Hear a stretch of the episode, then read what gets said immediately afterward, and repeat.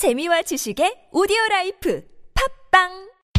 청개구리가 잘 안다. 청개구리가 잘 안다. 1등 주식 투자 정보. 청개구리가 잘 안다. 청개구리가 잘 한다. 청개구리가 잘 한다. 1등 주식 투자 성공률. 청개구리가 잘 한다. 다른 생각, 남다른 수익률. 청개구리 투자 클럽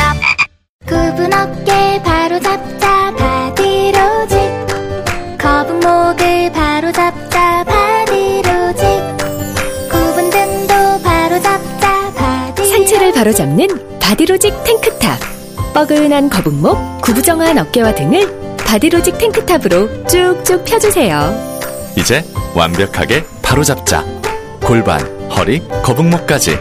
검색창에 몸매 교정 바디로직.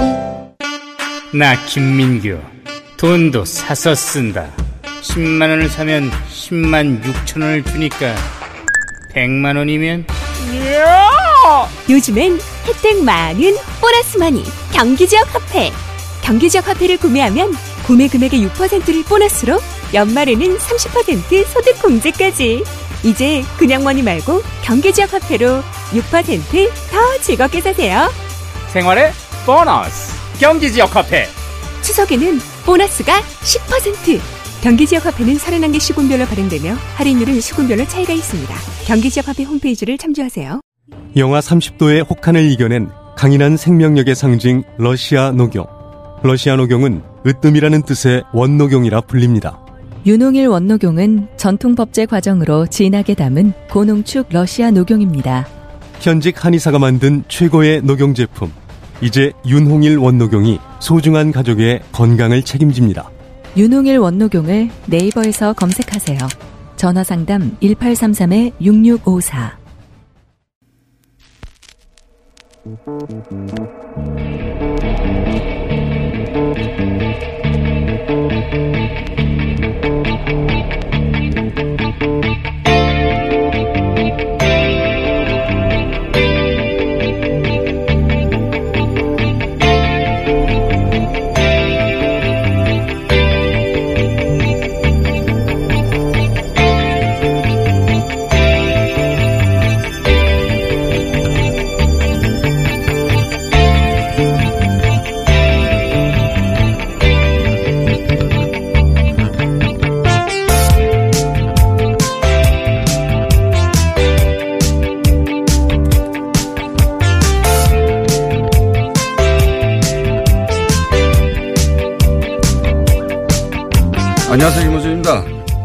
조국 법무부 장관 후보자로 난리 국면입니다. 현 정부의 상징적 인물 중 하나인지라 야당과 언론이 달려진, 달려드는 건 당연 지사죠. 누군가는 후보자의 평소 말들이 무척 얄밉기도 했을 겁니다. 잠재적 대선 후보라 흙탕물을 뿌리려는 한쪽의 계산도 있을 거고 또 한일 대치 전국이 정치적으로 큰 손해라 이참에 어서 국면 전환 시키자는 누군가도 있을 겁니다. 여기까지는 그럴 수 있습니다. 이 과정이 선을 넘어가는 지점은 사실과 사실이 아닌 것이 구분되어 국민들이 같이 판단할 겨를도 없이 제목 장사와 미확인 정보 조각이 폭주하게 될 때부터이죠. 누군가는 바로 그걸 노리는 거죠. 사실이 무엇인지 파악해보려는 개개인의 노력을 난무하는 정보 조각으로 인해 뭐가 뭔지 모르겠다고 부정적 인상이 넘어서는 순간 그 순간을 만들어내려는 거죠. 그럼 남는 건 혐오밖에 없으니까.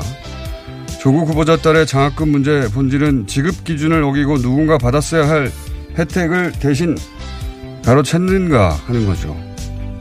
그런, 그런가요? 아니죠. 교수 사비로 교수 개인이 정한 기준이 예, 유급되었음에도 지급된 게 아니라 유급되었기에 포기 말라고 지급한다는 해당 교수의 개인적 기준이 부당합니까? 왜 부당한 거죠? 여기서 왜 조국 부자 타령을 하는 겁니까? 딸 논문 문제의 코어는 그래서 그로 인해 딸이 입시에서 부정한 혜택을 보았는가 하는 거죠. 그런가요? 입시에 그 논문은 제출되지 않았다는 겁니다. 여기서 왜 정유라가 나옵니까? 당국대는 그 인턴십을 한 번 운영하고 말았다며 조국 후보자에게 당국대가 마치 특혜라도 준 것처럼 보도하는 건 더 황당한 겁니다. 학부형 인턴십은 해당 고등학교에서 운영한 겁니다. 그 학교 학부형이 당국대 해당 교수인 거고 그렇게 학부형 전문가의 자격으로 그 프로그램에 응한 거예요. 당국대는 대학 차원에서 그 프로그램을 한 번만 운영한 게 아니라 운영 자체를 한 적이 없는 겁니다. 정치는 원래 그렇다고 치는데 이렇게 난장판이 될 때 진짜와 가짜의 경계를 지켜내라고 언론이 존재하는 거 아닙니까? 지금은 언론이 오히려 그 경계를 무너뜨리는 공동 정보입니다. 김호준 생각이었습니다.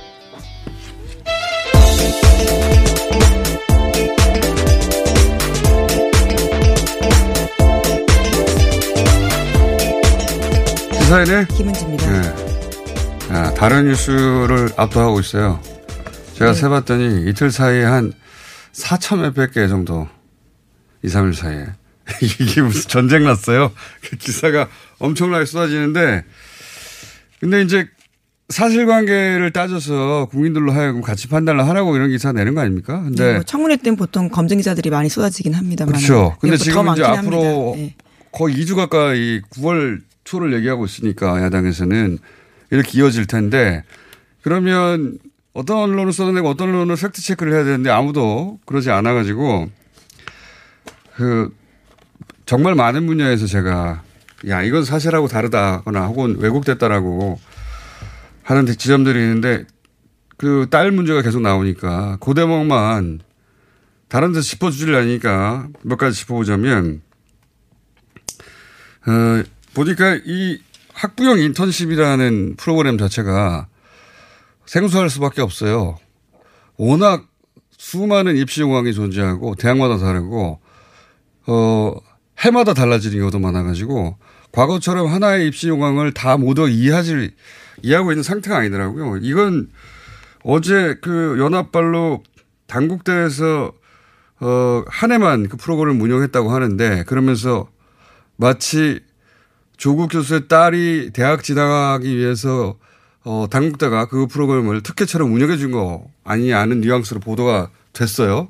근데 이건 정말 황당한 보도인 것이 학부형 인턴십이라는 게 그 학교에 있는 어, 학부형들이 어, 전문가로 참여하는 인턴십인 겁니다. 애초에 그 고등학교가 운영하는 거예요.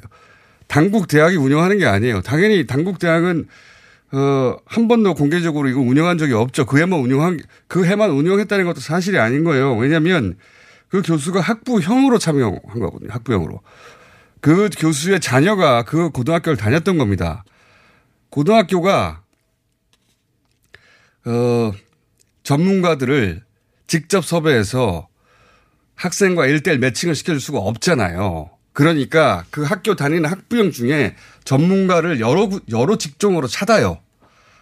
그 직종 중에 하나가 교수였던 거예요. 그 프로그램에 참여한 겁니다. 그러니까 한 해밖에 안 됐죠. 자녀니. 왜? 그 교수의 자녀도 졸업하니까. 너무 당연한 거 아닙니까? 아무런 문제가 없는 내용이에요. 그리고 그 당국대에 그런 식으로 참여한 다른 교수가 있을 거예요. 학교는 운영하지 않았지만 아무런 문제가 없는 것을 대단한 문제가 있는 것처럼 보도하는 겁니다. 특혜가 있는 것처럼. 물론 당국대에서는 지금 조사하겠다라고 밝히긴 했습니다. 연구윤리위원회 열어가지고 이번 주 안에 내용을 발표하겠다라고 했는데요. 그러니까 이, 개최하겠다라고 이런, 이런, 이, 이런 보도들이 쏟아지니 거기 무슨 대단한 문제가 있는 것처럼 여기는 거예요. 실제. 그거는 고등학교에서 학부형들을 대상으로 그, 아, 나 이, 정말 너무 가, 이게 뭐 대단한 비밀이 아니잖아요. 간단하게 알아보면 되는 내용입니다. 예. 어, 그리고 예를 들어서 그런 인턴십이 말이 인턴십이지 교육적 효용이 없다. 이런 비판은 가능할 수 있어요. 그런데 지금은 이게 조국 후보자를 위한 비리처럼 계속 보도되고 있지 않습니까? 애초에 이 프로그램 성격이 뭔지도 제대로 이해를 했는지 기자가 모르겠어요. 아, 이해했는데 억지 일부러 그러는 건지도 모르겠고 예를 들어서 이거를 해설해 주는 데가 아무 데도 없으니 제가 좀 길게 설명하는 건데 예를 들어서 그 논문 일저자 문제 그것도 제가 그 입시 상황을 찾아보면 당시 그 학교뿐만 아니라 이런 식의 인턴십이 많았어요. 많아서 그런 종류의 프로그램으로 어, 그 논문이 소 논문이죠. 이런 거 논문을 안 칩니다. 예. 워크스skup이 워낙 좁아가지고 논문을 안 쳐요. 실제 그 내용을 들어가 보면 그냥 두세 시간 배우면 가능한 실험 돌리는 거예요.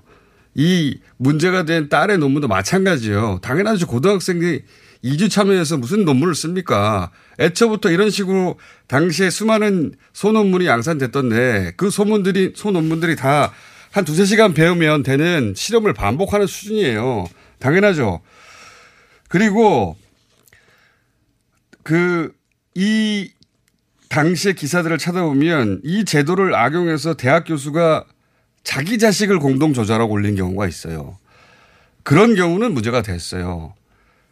그렇게 수만 그렇게 굉장히 많이 만들어진 소논문 중에 제1저자, 제2저자를 따진 사례는 보도를 찾아보시면 없습니다. 왜 없냐면 당연한 거예요. 조금만 생각해 보면 그게 학문적 성과를 정식으로 인정받기 위한 논문이라고 아무도 생각하지 않았어요.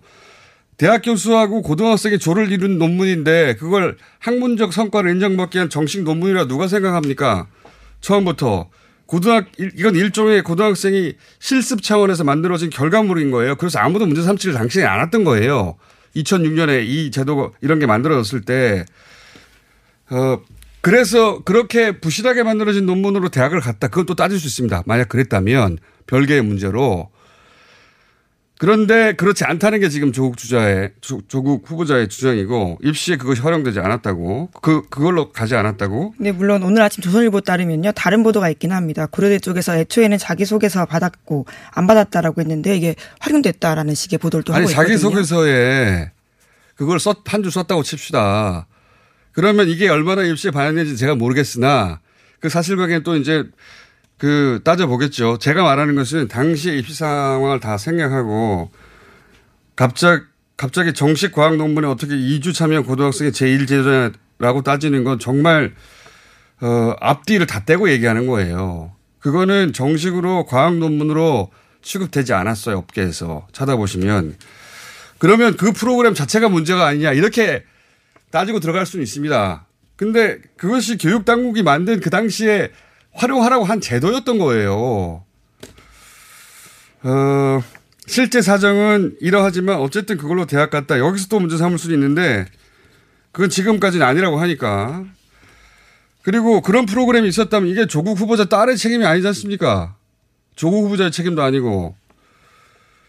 어, 이게 무슨 대단히 어려, 이해하기 어려운 사정이 아니에요. 조금만 확인해 보면 금방 나온 전후 사정인데 그리고 입시 조건이 계속 다양하고 계속 변하고 하니까 학생 그 당시 학생들도 자기가 지원한 학교에 대해서만 알거나 부, 학부모들도 모르거나 그 다음에는 바뀌거나 어 그래서 이게 마치 특혜나 비리가 있는 것처럼 계속 확대 재산 되는데 이 경계를 잘라주는 게 여기까지는 사실이고 여기까지는 사실이 아니라고 잘라주는 게 언론이 하는 거 아닙니까? 근데 이거 다시 뒤섞어 버려서 같이 같이 놀고 있잖아요. 그래서 너무 답답하다는 겁니다. 그리고 이런 얘기를 하면 왜 이런 얘기를 하는 언론 하나 정도는 있어야 될 거 아닙니까? 더 자세히 얘기하면 더 길게 얘기할 수 있어요. 제가 뭉뚱그려서 얘기해서 오해 소지가 있는 부분도 있을지 모르겠는데 그때 당시 입시 상황을 파악해 보시고 그때 당시 문제가 된 게 뭔지 찾아보자는 겁니다. 하, 근데 이제 이미 그 여론이 기울었기 때문에 이런 말을 하는 게 두려운 거죠, 언론도. 자, 어, 제목을 후, 바쁘게 훑고 지나가야 되겠네요. 네, 네, 1분 남았다고 지금 제작진이 알려주고 있는데요. 네. 그래요? 네. 그 연이어서 또 장관 인터뷰가 있다라고 합니다. 맞습니다. 네. 어제 일본 도쿄에서 올림픽 참가국 대표들이 모여서 회의를 했습니다. 여기에는 200개 가까운 국가가 모였다라고 하는데요. 방사능 관련된 안전 문제가 주로 이야기 나왔다라고요. 어제 저녁 MBC가 보도했습니다. 아, 이건 뭐 계속 저희도 얘기해왔지만 저희 아베 정부가 후쿠시마로 재건을 홍보하려고 하는데 그러면서 8년간 이 보도를 억제해 왔는데 이제 전 세계에서 실제 올림픽에 참여하게 되는 시점에 다다른 다다르면서 이거 제대로 이거 숨길 수가 없다. 역풍을 세계적으로 맞게 돼 있어요. 이거 일본을 그렇게 억눌렀다고 쳐요. 전 세계를 어떻게 커버합니까? 네. 이거는 앞으로 더 많은 보도가 나올 것이고, 어, 그리고 드디어 이제 그, 어, 선수 단장 회의에서 다른 나라에서 문제 제기를 했다는 거 아닙니까? 우리가 왜 후쿠시마 식재료를 먹어야 되냐고. 뭐 당연한 거 아닙니까? 상식적으로? 너무, 너무 당연한 거예요. 체로누블 사고 났는데 20km 정도 떨어진 곳에서 난 쌀을 그 인근에서 하는 올림픽에서 8년 후에 먹으라 그러면 누가 그걸 먹습니까? 예. 자, 그리고 지소미아 연장 관련해서 네, 곧 오늘 한일. 네, 오늘 베이징 담판이 열린다라고 하고요. 외교부 수장들이 만납니다. 그리고 자. 비건 대표가 2박 3일 일정으로 한국에 왔는데요. 곧 이어서 바로 중국을 간다라는 소식도 알려졌습니다. 요거는 일본 갔다가 한국 오는 것까지만 있었는데 중국에 가서 할 일이 있다는 얘기네요. 굳이 가는 걸 보면. 비건 대표의 임무로 봐서는 어, 북미 관계와 상관이 있다 이렇게 봐야 네. 실무 협상을 주로 맡고 있기 때문에요. 거기 가서도 무슨 일을 하는 게 아니냐라는 예측이 나오고 있습니다. 거기서 또 북한을 만날 수도 있고 아니면 중국과 어, 중국이 이제 이 대북 압박을 유지해달라는 게 트럼프 어, 정부 입장이니까 어, 압박을 풀지 말라는 부탁을 할 수도 있겠군요. 예. 자 하나 정도 더 하고 끝내야 되겠어요. 예. 아, 네. 삼성 관련된 재판 그러면 짧게 소식 말씀드리고요. 알려가겠습니다. 노조와의 안 했다라고 삼성 부사장이 계속해서 주장을 하고 있는데요. 하지만 어제 재판에서는 그와 관련된 까야 같은 지시들이 굉장히 많이 나왔습니다. 2016년 3월 메모 보고라고 해서 관련해서 노조와의 관련된 강경훈 삼성전자 부사장의 멘트들이 나왔습니다. 이게 뭐 예를 들어 저 사람은 딱 찍어가지고 표적 해고해라라고 하든가 뭐 이런 지시 아니에요, 그죠? 예. 네, 해당 재판이 계속되고 있는데요. 관심이 좀 더 필요한 사안인 것 같습니다. 보도가 그렇게 많이 나오고 있지는 않거든요. 지금 어, 삼성 노조와에도 큰 사건이긴 한데 워낙 다른 사건들이 많아가지고 예, 눈에 안 띄고 있네요. 자 오늘 여기까지 하겠습니다. 시사인의 김은지였습니다. 감사합니다.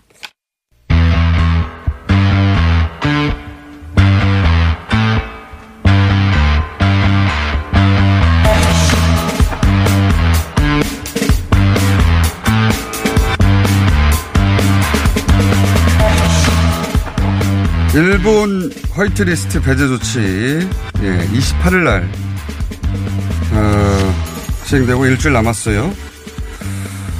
지난달 수출 규제 때문에 중기부 장관님 모시고 대책에 대해서 인터뷰를 했었는데 한 달 만에 또 나오셨습니다. 네. 장관님 한 달. 만에 두 번 나오는 경우는 거의 없는데 예. 아, 그렇습니까? 중소벤처기업부 박영수 장관님 나오셨습니다. 네, 예. 반갑습니다. 어, 바쁘게 나오신 거 보니까 중소기업부 해- 홍보할 게 있나 봅니다. 자, 저한테 아까 뭐 장사하러 나오셨죠? 뭐 그러셨죠? 아니, 그러니까 네. 엄청난 자료를 보내셔가지고, 야, 이거 어떻게 다 읽어보나 싶어서 다안 읽어봤습니다. 그러셨어요? 너무 많은 자료가 네. 있어가지고, 중, 중기부가, 어, 이 대처 방안으로 이런저런 일들을 한다는 거 아니겠습니까? 네. 어, 핵심만 알려주십시오. 일단은 어, 이 화이트리스트 배제로 중소기업들의 피해가 있느냐 네. 아, 이게 굉장히 궁금해하셔요. 근데 아직 직접적인 피해는 없고요. 아직은. 그러나 간접적인 피해는 신고가 되고 있습니다. 어떤, 그러니까 예를 들면 어, 특정사에 의존을 하는 군소업체들 그러니까 어. 작은 업체들이 이제 피해가 네. 신고가 되고 있는데요. CNC라고 아세요? 컴퓨터 수치 제어기. CNC. 네, 그걸 CNC라고 한대요. 네. 그런데 이 컴퓨터 수치 제어기가 이제 굉장히 중요한 지- 그 건데 예. 이거의 서브 모터를 이제 일본 미쓰비 미쓰비시에서 수입하는 업체의 경우에는 아. 너무 소량 주문하지 마라. 우리 대량 주문만 해야 팔겠다. 뭐 아. 이런 식으로 나온다든가. 네. 이제 이렇게 되면 중소업체 사장님들은 좀 불안해지시죠. 어, 핵심- 자금이 아, 딸리니까. 핵심 부품을 가진 쪽에서 그렇습니다. 네. 슈퍼 을이 되는 거죠. 그렇습니다. 예.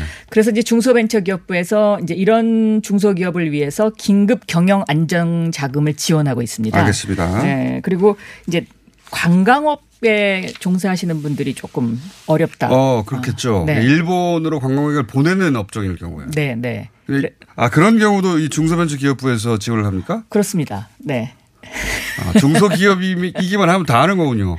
네, 저희가 많이 활용해 주십사. 아, 이렇게 좀 어려움이 있는 분들을 위해서 음. 그런 여행업계에 있는 분들에게는 어떤 도움을 줍니까? 어, 그러니까 이제 여행업계가 수급이 잘 안 될거 예, 아닙니까? 당연히. 그러니까 그런 분들을 위해서 이제 저희 중소기업 진흥공단을 통해서 어, 융자를 해준다거나 예. 긴급 경영 안정 자금을 지원해 준다거나 이런 것을 하고 주로 있습니다. 돈을 준다니. 네. 자, 예. 하긴 뭐 기업한테 기업이 어려울 때 예. 자금이 가장 아쉬운 거죠. 뭐. 예. 그렇습니다. 다음은요? 예. 네. 그리고 이제 그 중소기업들과 대기업들을 연결시켜 준다. 이제 예. 저희가 이제 이- 그 작은 것을 연결하는 강한 힘 중소벤처기업부입니다. 요새 이렇게 얘기하고 아, 다니거든요. 작은, 작은 네. 것을 연결하는 강한 힘. 네. 그 그거 누가 만들었습니까? 제가 만들었어요. 아유, 근데 귀에 썩 들어오는 괜찮은. 예. 괜찮죠? 정부 부처 구호 중에 아주 좋네요. 예? 근데 이게 연결자로서 양력, 강력도 생각나고. 네. 예. 연결자로서 좀 소문이 나니까 아, 연결자. 네. 소문이 나니까 아 우리 대기업에 좀 우리 제품 이런 게 있다 아, 하고 히든 챔피언들이 지금 많이 등장하고. 있습니다. 네. 야. 네. 예. 그래서 장관님 그런 거참 잘하세요. 예. 연결자. 네. 예. 그래서 일단 그 일본이 그 세 개 부품 폴리이미드 불화수소 포토리지스트 예, 예. 이거 수출 규제했잖아요. 예. 근데 이 중에 폴리이미드하고 불화수소는 어느 정도 이제 많이 네, 안심을 해도 되는. 그런 네. 상태이고 저희가 연결자로서 지금 막 연결해 드리고 있습니다. 작은 것을 연결하는 강한 힘. 강한 힘. 네. 야. 그리고- 다른 사람이 아이디어 낸 건데 장관님 내가 했다고 그러시는 거 아니에요? 아닙니다. 그리고 또 저희가 국방부하고 MOU를 맺었어요. 그래서 국방부 방위 산업에 들어가는 그 부품들 중소기업부가 국방부와 MOU를 맺어요. 네. 그래서 방위 산업에 들어가는 부품들을 중소기업 제품을 국방부가 쓰겠다고 해서 아 이때까지는 네. 아예 군납업체 비리 많은데 네. 중 그러니까 그런 비리가 없는 중소기업과 연결하고 네. 국방부가 그러면 그런 비리 위험이 없도록 어, 네. 좋은 이거 중- 굉장히 반응이 중소기업. 좋습니다. 그거 괜찮네요. 네. 그래서 이걸 비리 차원에서 접근했는데 네. 중소기업 활성화 대책으로 이거 누가 생각한 아니에요? 국산화 대책으로. 그래서 이것도 좀 반응이 좋고요. 예. 또 얼마 전에 왜 그 대통령께서 그 정밀 제어용 감속기 SBB라는 회사에 방문하신 적이 있잖아요. 예, 예. 그 회사 가서 와서 보니까 그 회사의 그 핵심 부품이 일본의 그 기술 수준과 거의 유사한데 예. 연말이 지나면 이 회사 사장님은 일본보다 앞섭니다. 이렇게 주장하시더라고요. 예. 근데 한 가지 제 눈에 딱 들어온 게 아, 이 회사 스마트 공장 예. 공장 자동화를 좀 할 필요가 있겠다. 그걸 장관님이 어떻게. 아십니까? 그래서 제가 공장도 잘 모르시면서 제가 뉴스 공장장에 대타를 해야 될 것 같습니다. 그래서 가봤더니 그 그래서 그런 생각이 들어서 이것을 대기업하고 연결해 드렸거든요. 그래서 어. 곧 이 회사도 이런 스마트 공장에 이제 또 하게 됩니다. 스마트 공장. 네. 그러니까 지금 이것이 이제 수출 규제 혹은 화이트리스트 때문에 중소기업이 어려질 수 있는 어, 영역에 중소기업부가 들어와서 뭘 할 수 있는가 찾다가 만들어낸 대책들 아닙니까? 그렇습니다. 그러니까 네. 결과적으로는 이제 그 중소기업과 대기업의 분업적 협력을 어떻게 시스템화하느냐가 궁극적인 목표이고 이것이 우리가 가야 할 길이다. 그래서 기술 독립을 하는 굉장히 그 아주 어, 유일한 방법이고 강한 대한민국을 만드는 길이다. 이렇게 음. 뭐 강소기업 예전에 그런 식으로도 표현했는데 작은 것을 연결하는 강한 힘. 이거 어디 표로 붙어 있습니까? 중소기업 편집부에? 그렇습니다. 작은 것을 연결하는 강한 힘. 우리는 연결자. 네. 산자부가 이거 내 영역이라고 할 사업들도 있지 않나요? 지난번에도 듣다 보니까 이거 산자부가 할거 아닌가 싶기도 음, 하는데. 가끔 그런 경우가 있긴 산자부 합니다. 가끔 그런 장관님? 경우가 있긴 합니다만 그 저희가 잠자는 사자를 깨우는 역할을 하고 있습니다. 그래요? 네. 그래서 두 부처가 더 열심히 하면 시너지 효과가 나겠죠. 그게 아니라 중소기업 벤처부가 열심히 하고 산자부는 짜증내는 거 아니에요? 아, 그 왜 우리 영역으로 들어와 이렇게. 그럴 수도 있다고 보는데. 네, 다음 얘기로 넘어가시는 게 다음 좋겠습니다. 얘기로. 네. 그 벤처 제2의 벤처 붐을 일으키겠다. 예. 이거는 뭡니까? 이거 지금 굉장히 중요한 얘기인데요. 최근에 벤처 투자액이 급증한다는 얘기는 들었어요. 상당히 많이 급증했습니다. 네. 그러니까 올해 7월까 7월까지 보면 2조 3,739억 원인데요. 이게 네. 지난해 대비 23.7%가 증가를 했거든요. 예. 그러면 결국 벤처로 자금이 몰린다라는 분석이 가능합니다. 아, 특히 이제 그 올해 7월에 신규 벤처 펄스 펀드 결성액도 2조 556억 원으로 지난해 대비 30.9%가 증가해서 역대 최고치를 지금 기록하고 있습니다. 이게 어떤 요인입니까? 저는 두 가지로 분석하는데요. 첫째는 제2벤처붐에 대한 기대가 있다. 그리고 네. 이것이 형성되고 있다. 2000년대 초반에 있었던 네. 벤처 부분 첫 제1 번째라고 벤처붐처럼. 네. 그러니까 판이 바뀌는 거죠. 그러니까 네. 지금. 그러니까 제1 벤처 붐은 김대중 대통령 시절에 초고속 인터넷망을 깔아서 네, 네이버라든가 카카오라든가 이런 신흥 기업이 발생하 탄생하지 않았습니까? 네, 그때는 다음이었습니다. 네. 예. 그런데 지금은 제2 벤처 붐에 대한 기대가 뭐냐? 그러면 문재인 정부 들어서 4차 산업혁명의 신산업의 국가 기반을 까는 작업을 저는 해야 된다고 생각하고 있고 네. 이것이 이것이 진행되고 있는데 5G도 깔고. 네, 예. 5G를 갖고 있으니까 우리가 이제 앞으로 AI 시대로의 전환을 해야 된다.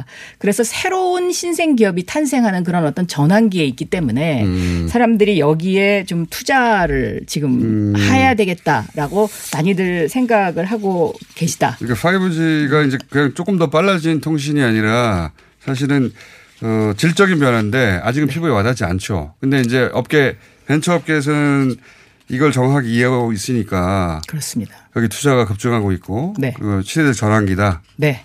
이 5G의 위력이라는 것은요, 어떻게 보면 미중 뭐 무역 갈등을 일으켰다라고 해도 과언이 아닐 정도로 저는 굉장히 중요하다라고 네, 생각합니다. 맞습니다. 화웨이가 그쪽에서 앞서갔으니까요. 그렇습니다. 예, 예. 왜냐하면 이 화웨이가 독일하고 손을 잡고 있거든요. 예, 예. 그러니까 이런 어떤 그 우리가 5G를 갖고 있는 이 장점을 어떻게 극대화시키느냐 예. 이것이 문재인 정부 앞으로 남은 3년의 과제다. 저는 이렇게 보고 있습니다. 우리가 5G 상용화 세계 최초로 했으니까 네. 마치 초고속망을 깔아서 지금도 혜택을 보고 있는 것처럼 거기 앞서 나가보자. 네.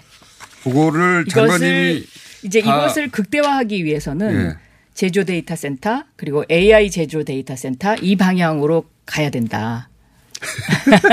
지난번에 말씀하신 네. 예. 데이터 주권. 네. 야, 그 어려운 개념인데. 그런데 이제- 생소한 개념인데 장관님 빨리 흡수하신 편이에요, 굉장히. 빨리 흡수를 뿐만 아니라 그걸 광고를 잘하세요. 그런데요. 예. 이렇게 이제 제2벤처붐에 대한 기대치가 상당하지 않습니까? 예, 예. 상당한데 또 이 벤처에 투자하면 예. 어, 연수익률이 지금 2018년도 해산한 벤처펀드의 수익률이 7.3%거든요. 아, 그렇게 낮지는 않네요. 그러면 예. 지금 은행 저축 금리가 3% 미만이지 예. 않습니까? 이게 상당히 높은 편이죠. 그렇죠. 예. 여기에다가 또 비과세 혜택이 굉장히 많습니다. 예. 예를 들어서 집을 사서 팔면 양도 차익을 내야 되잖아요. 그런데 이 벤처에 투자하면 양도 차익이 없습니다. 음, 벤처 네. 투자 많이 하라는. 네. 예. 그리고 또 벤처펀드에 출자한 금액의 10%에 대해서는 소득 공제 혜택도 주고요. 또 알겠습니다. 엔젤 투자라고 아시죠? 엔젤 투자, 엔젤. 예.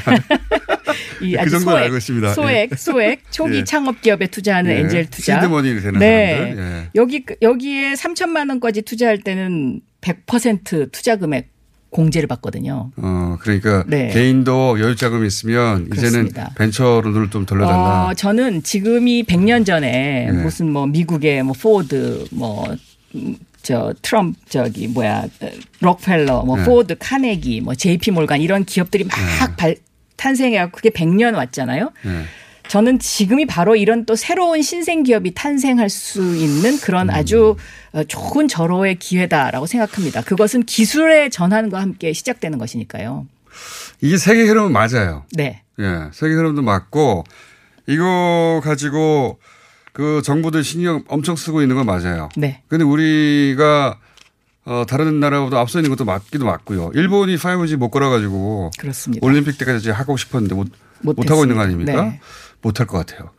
올림픽 때까지 못할 것 같은데. 네.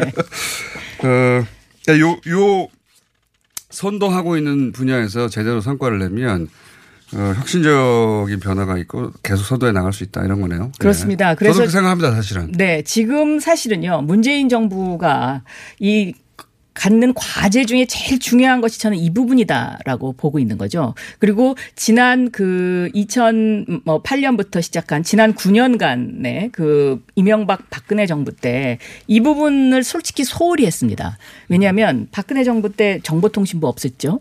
또 과학기술부를 교육부하고 같이 합쳤죠. 이러면서 그쪽 분야가 상당히 위축됐었습니다. 그런데 그, 그 당시에 위축됐을 때 중국은 뭘 했냐. 중국은 구글을 끊고 어, 크라우드에 투자를 해서 바이두라는 슈퍼컴을 만들었고 지금 세계 슈퍼컴이 500대 500대 슈퍼컴 가운데 중국이 차지하는 비율이 46% 정도가 되거든요. 근데 대한민국은 지금 다섯 개밖에 없습니다. 음. 그래서 우리도 이 전쟁에 뛰어들어야 되는데 지금 조금 늦었지만 우리가 할 수 있는 것은 5G를 갖고 있기 때문에 그렇습니다. 5G는 사람 몸으로 비교하면 혈액과 같은 것이죠. 예. 이 혈액과 같은 것이고 인공지능은 5G 없으면 안 되죠. 제대로. 그렇습니다. 네, 그리고. 인공지능은 두뇌와 같은 것이고요. 예. 그리고 이 데이터 센터라는 것은 심장과 같은 것이다. 예. 네. 아, 이게, 네. 문재인 정부의 과제 중에 가장 중요한 것이다. 가장 중요한 것이다. 예. 저는 그래서 AI 사회로의 전환 이 테마에 문재인 정부가 얼마만큼 예산 투입을 하고 정확하게 투자하느냐에 따라서 앞으로 대한민국의 미래가 음. 완전히 바뀐다 이렇게 보고 있습니다. 장관님이 의원이실 때는 검경 수사권 조정이 가장 중요하다고 하지 않았어요? 검경 수사권 조- 조정은 사회 구조 개혁에 있어서 가장 중요한 것이고요. 네. 이 AI는 어떻게 보면 모든 우리 사회의 그 분야에 다 접목돼야 되는 거죠. 뭐 자율주행차, 스마트 시티, 뭐 모든 스마트 공장, 그다음에 공공 의료 모든 것이 다 이제 AI 사회로 진입하는 단계에 있거든요.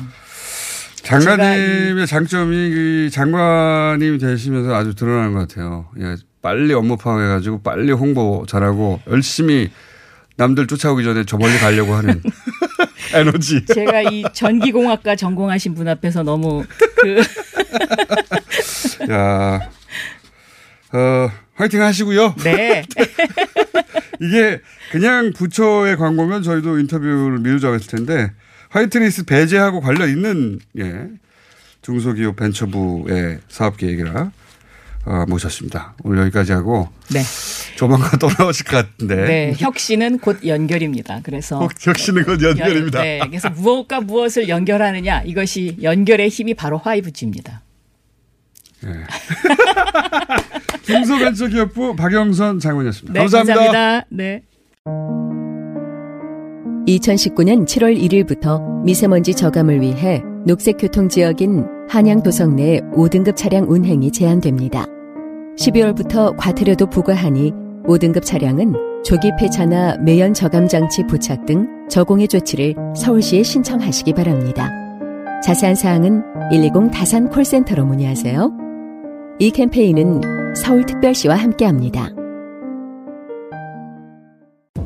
이게 무슨 일이지? 로션 하나 바꿨을 뿐인데 내 얼굴이 어떻게 된 거야? 오빠, 얼굴이 왜 이래?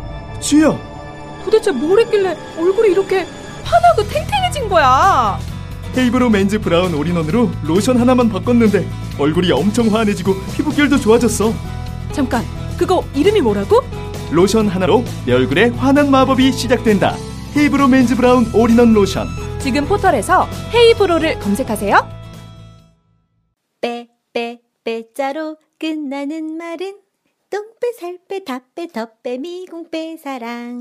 빅동의 추억, 미궁 대장사랑과 함께 이미 오랫동안 입소문으로 검증된 다이어트 제품, 빼사랑. 숨기려 하면 숨길 수 있는 지방도, 숨기려 해도 숨길 수 없는 지방도.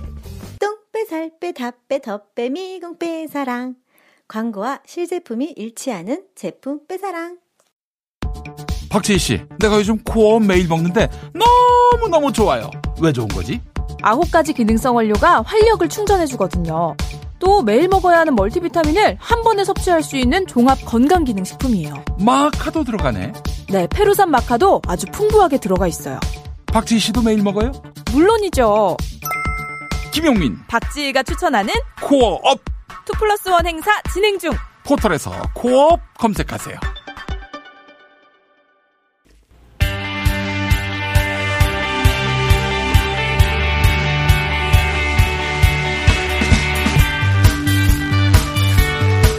어제 선언이 하나 있었습니다. 제 3지대 중심이 되겠다. 외치신 분입니다. 바른미래당 손학규 대표 오랜만에 나오셨습니다. 안녕하십니까? 예, 안녕하십니까? 대표님 오랜만인데 고생 많이 하셨죠 그동안. 고생은요, 뭐. 예. 얼굴에 고생이라고 써있는데요. 얼굴이 좋, 좋다고들 그러는데 사람들이 그래요. 그 고생 많을 텐데 웬 얼굴이 그렇게 좋으냐. 그래. 제 얘기가 아, 제가 속이 없습니다. 그럽니다. 제가 이제 그 선언문 읽어봤습니다. 전문을 읽어봤는데 내용이 이제 길긴 하지만 요지는 한 줄인 것 같더라고요. 유승민, 안철수 함께 제3지대 빅 텐트를 만들어서 총선까지 가서 승리하겠다. 이거 아닙니까?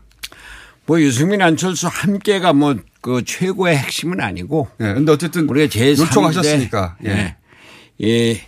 그 제3의 정당이 중심을 잡고 예. 총선 승리하고 예. 한국 정치의 구조를 바꾸겠다. 지금 양당의 극한 대결로 정치가 망가지고 있고 정치가 경제 발전이나 안보 평화에 기여를 하지 못하고 있으니 정치가 국민 생활에 도움이 되는 그런 다당제 연합 정치를 해 나가자. 그것을 위해서 바른미래당이 제3지대 중심을 잡겠다.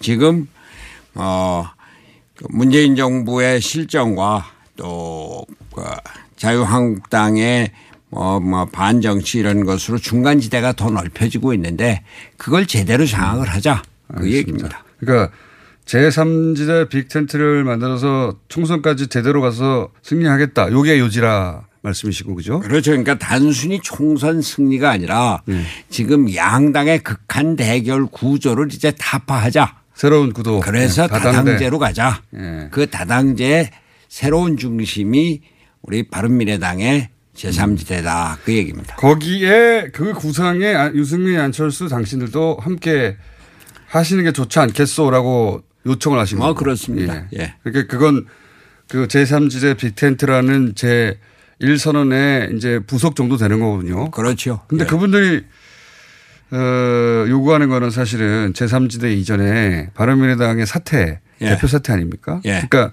이 선언을 거꾸로 대표 사퇴는 없다는 선언과 지금- 마찬가지입니까? 아니, 대표가 왜 사퇴를 합니까?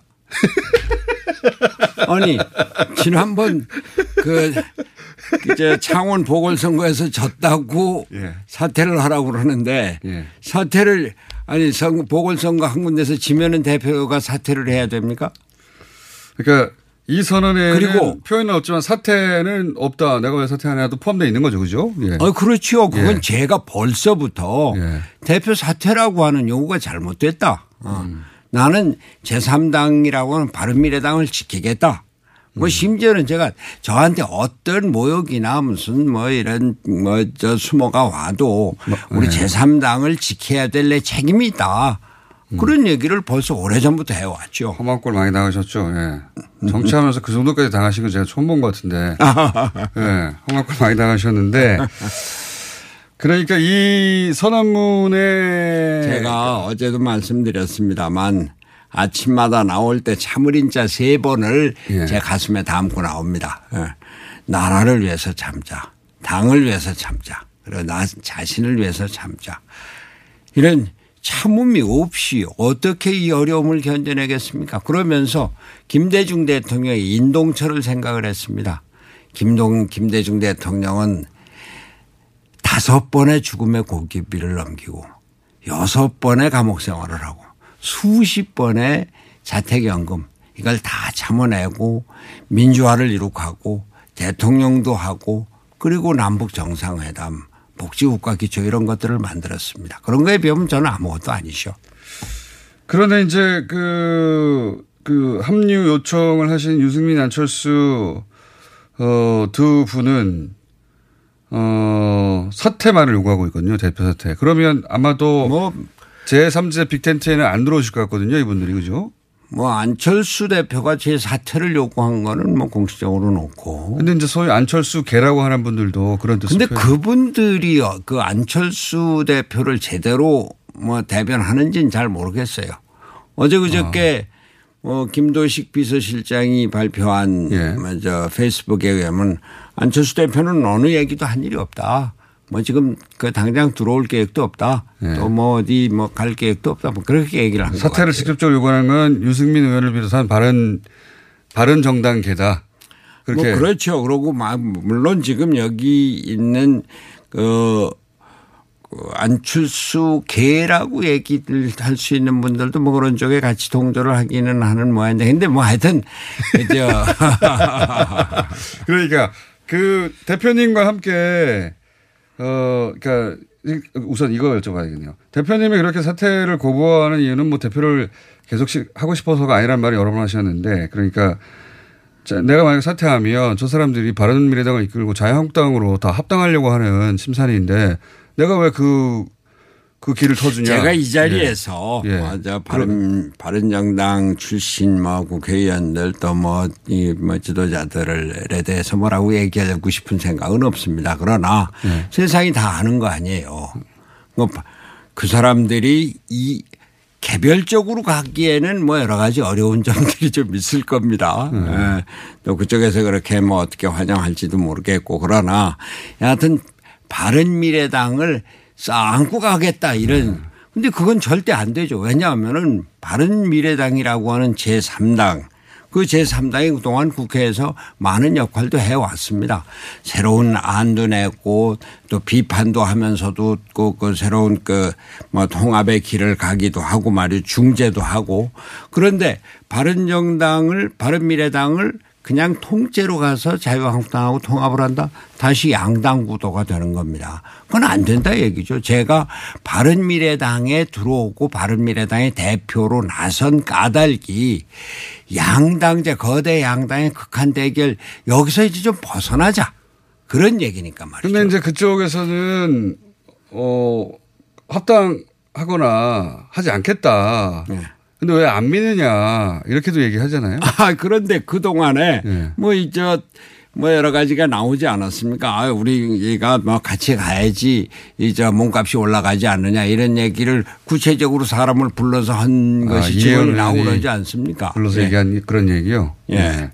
그래서 아니 그리고 개별적으로 아뭐저 입원 달고 나간다 이런 얘기하는 사람들 뭐 너무 많습니다. 아 그래요? 아 그럼요. 사석에서. 예. 아 그러고서는 그냥 개인적으로 사석에서 뿐만이 아니라 뭐 다른 국회의원이나 지구당 위원장들에게 아 우리 이번 달고 나가야지 3번 갖고 되겠느냐 이런 지금 총선을 앞두고 개별 국회의원들이 당선에 급급한 거 뭐 그거는 뭐 당연한 이야기입니다. 국회의원들이 뭐저 다음 국회의원 선거를 먼저 생각하는 거 그러나 국가 전체적인 저는 제3당의 당 대표로서 제3당을 어떻게 지키고 우리나라 정치 구조를 이제 양당제 극한 대결에서 벗어나서 다당제로 그리고 대통령도 또 뭐 여당도 2당 3당하고 어떻게 협조해서 같이 갈 것인가 그것이 이제 합의제 민주주의거든요. 그것이 제가 얘기하는 독일식의 연합 정치거든요. 그걸 우리도 꿈꿔보자 실행을 해보자 그 얘기입니다. 알겠습니다. 쉽지 않은 꿈인데 하여튼 그걸 내가 해보겠다는 말씀이시고 그러면 지금 조건에서는 어떤 경우에도 어 대표 사퇴를 전제로 한 어떤 계획은 없다 이런 아, 말씀이시죠? 그럼요. 예.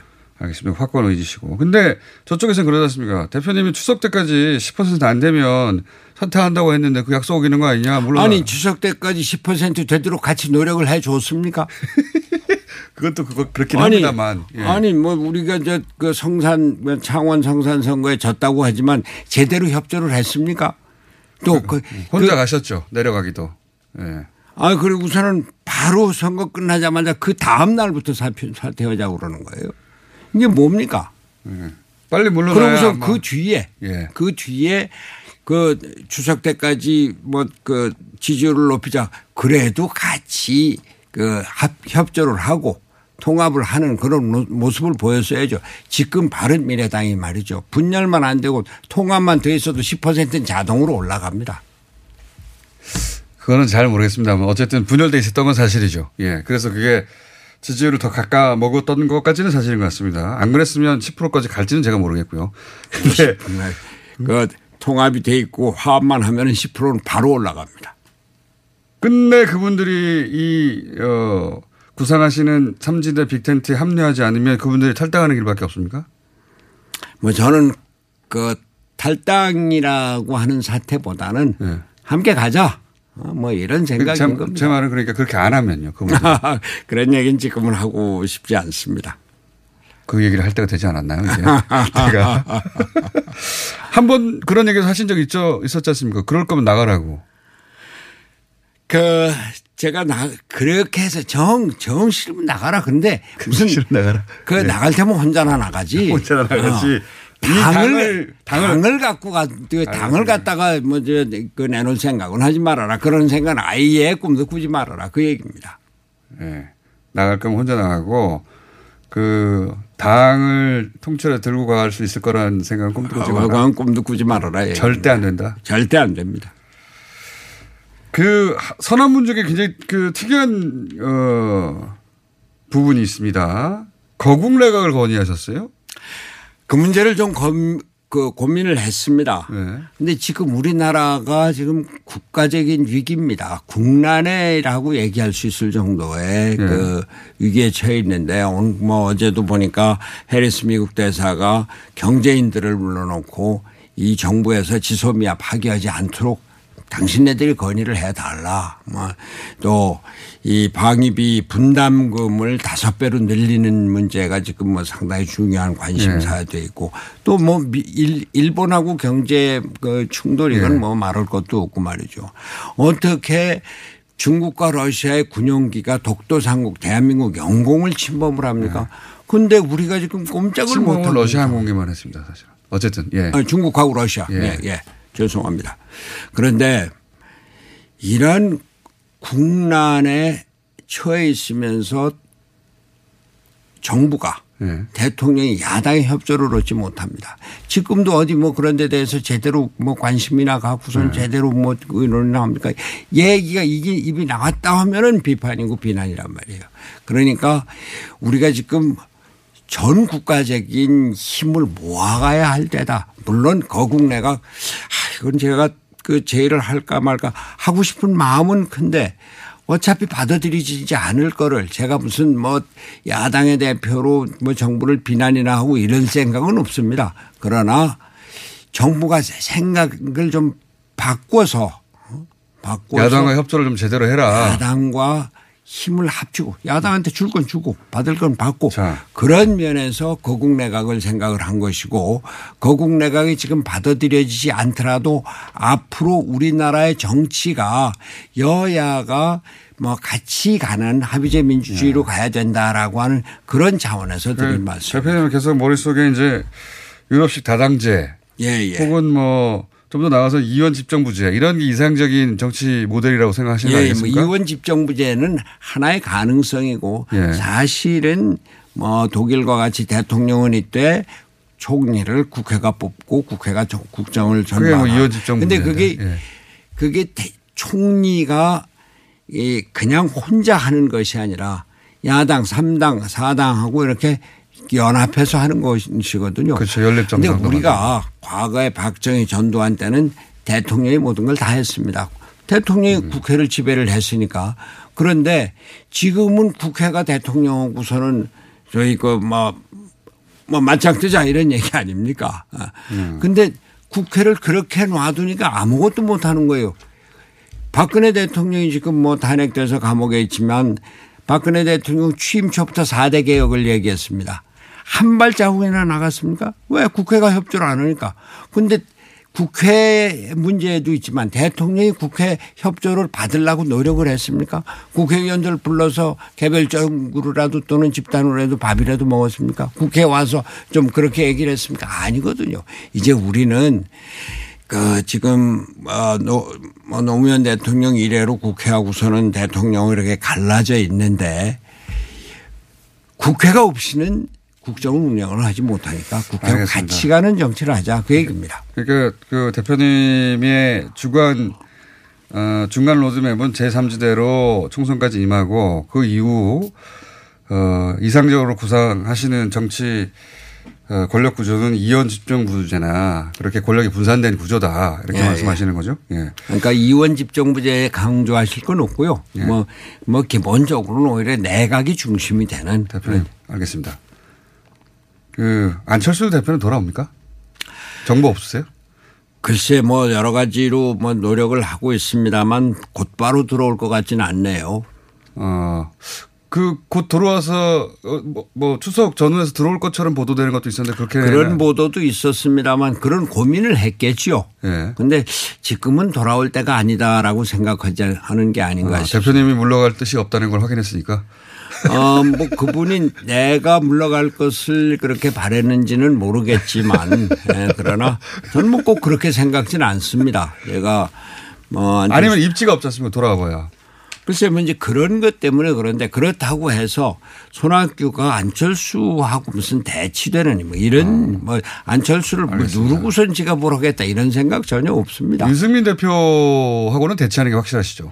유승민 대표도 제가 같이 끌어안고 가려고 생각을 하는 거고 그래서 어제 그런 얘기를 생각이. 없으신 것 같던데요. 예? 그분은. 아니 그런데 뭐 모릅니다. 유승민 대표도 정치적으로 앞으로 갈 길을 깊이 있게 생각을 해봐야 될 텐데 저는 여기 바른미래당에서 윤- 유승민 안철수 그리고 손학규가 함께하는 그런 제3당이 만들어 제대로 화합해서 나가면은 이번 총선에서 뭐 그 지금 현재 뭐 30여 석 뭐 이런 거는 말도 아니고 또 지난번 국민의당 뭐에서 38석 얻었는데 그보다 훨씬 더 많은 그렇게 해서 뭐 워낙 제가 당 대표에 취임을 했을 때는 이 제3당이지만 이걸 키워서 총선에서 최소한도 2당을 만들어서 정치 구도를 바꾸자 이런 생각이었으니까요. 알겠습니다. 오늘 여기까지 듣고요.